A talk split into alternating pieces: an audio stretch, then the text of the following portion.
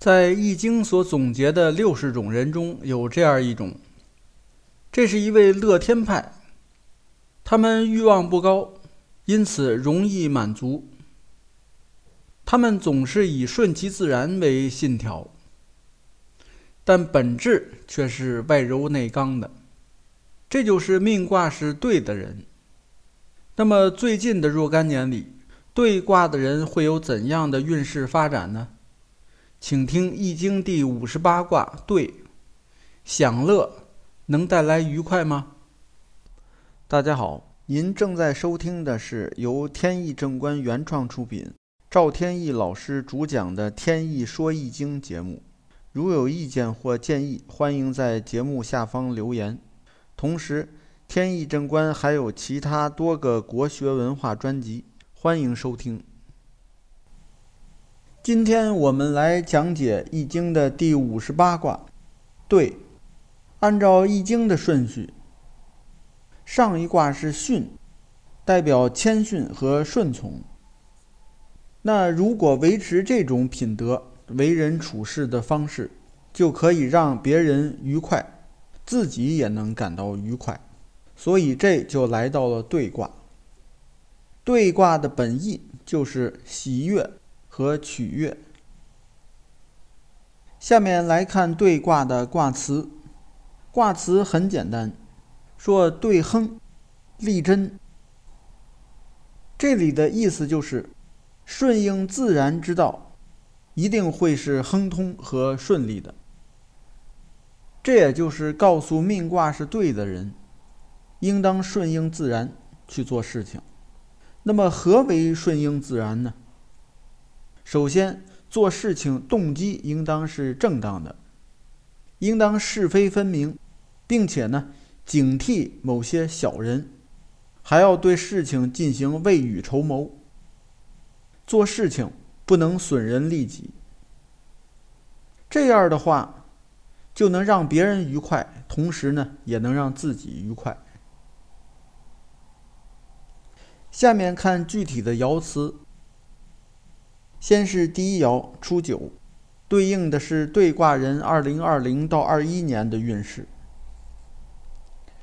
爻辞三个字，说和对吉。意思是，以和平喜悦的态度与人交往，结果呢一定是吉祥的。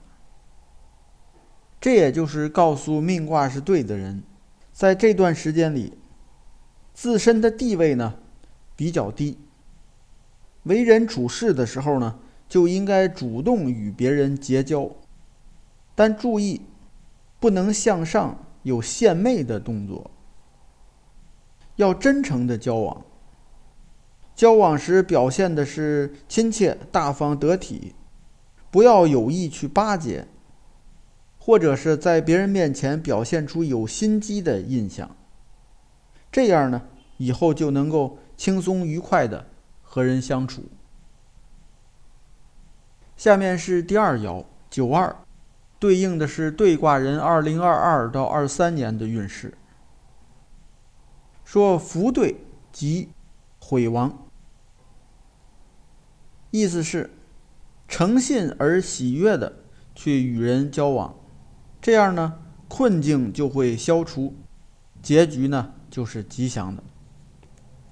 这里表达了和第一爻所近似的一些思想，所不同的呢是第一爻地位还相对比较低，而到第二爻呢。地位已经恢复正常了，和人交往呢，处于一种平等的状态。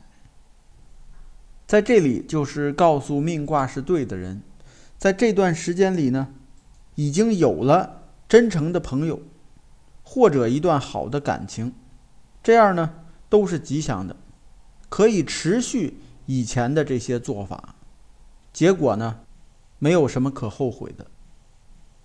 下面是第三爻。六三，对应的是对卦的人二零二四到二五年的运势。说来对凶，意思是主动的去求取欢乐，它的结果呢是不好的，是凶险的。这就是告诉命卦是对的人，不要做一个缺乏自制力的人，也不要主动的去寻欢作乐。那样做呢，你就会选错了时间和对象，结果呢，自然就是凶险的。或者呢，还有一种可能性，就是有可能自己呢已经有了一定的名声和地位，那么就会出现一些小人前来讨好你。这种情形呢，预示的后果是凶险的，你要注意。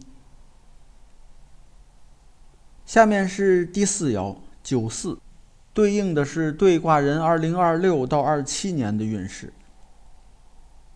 说商兑未宁，借吉有喜。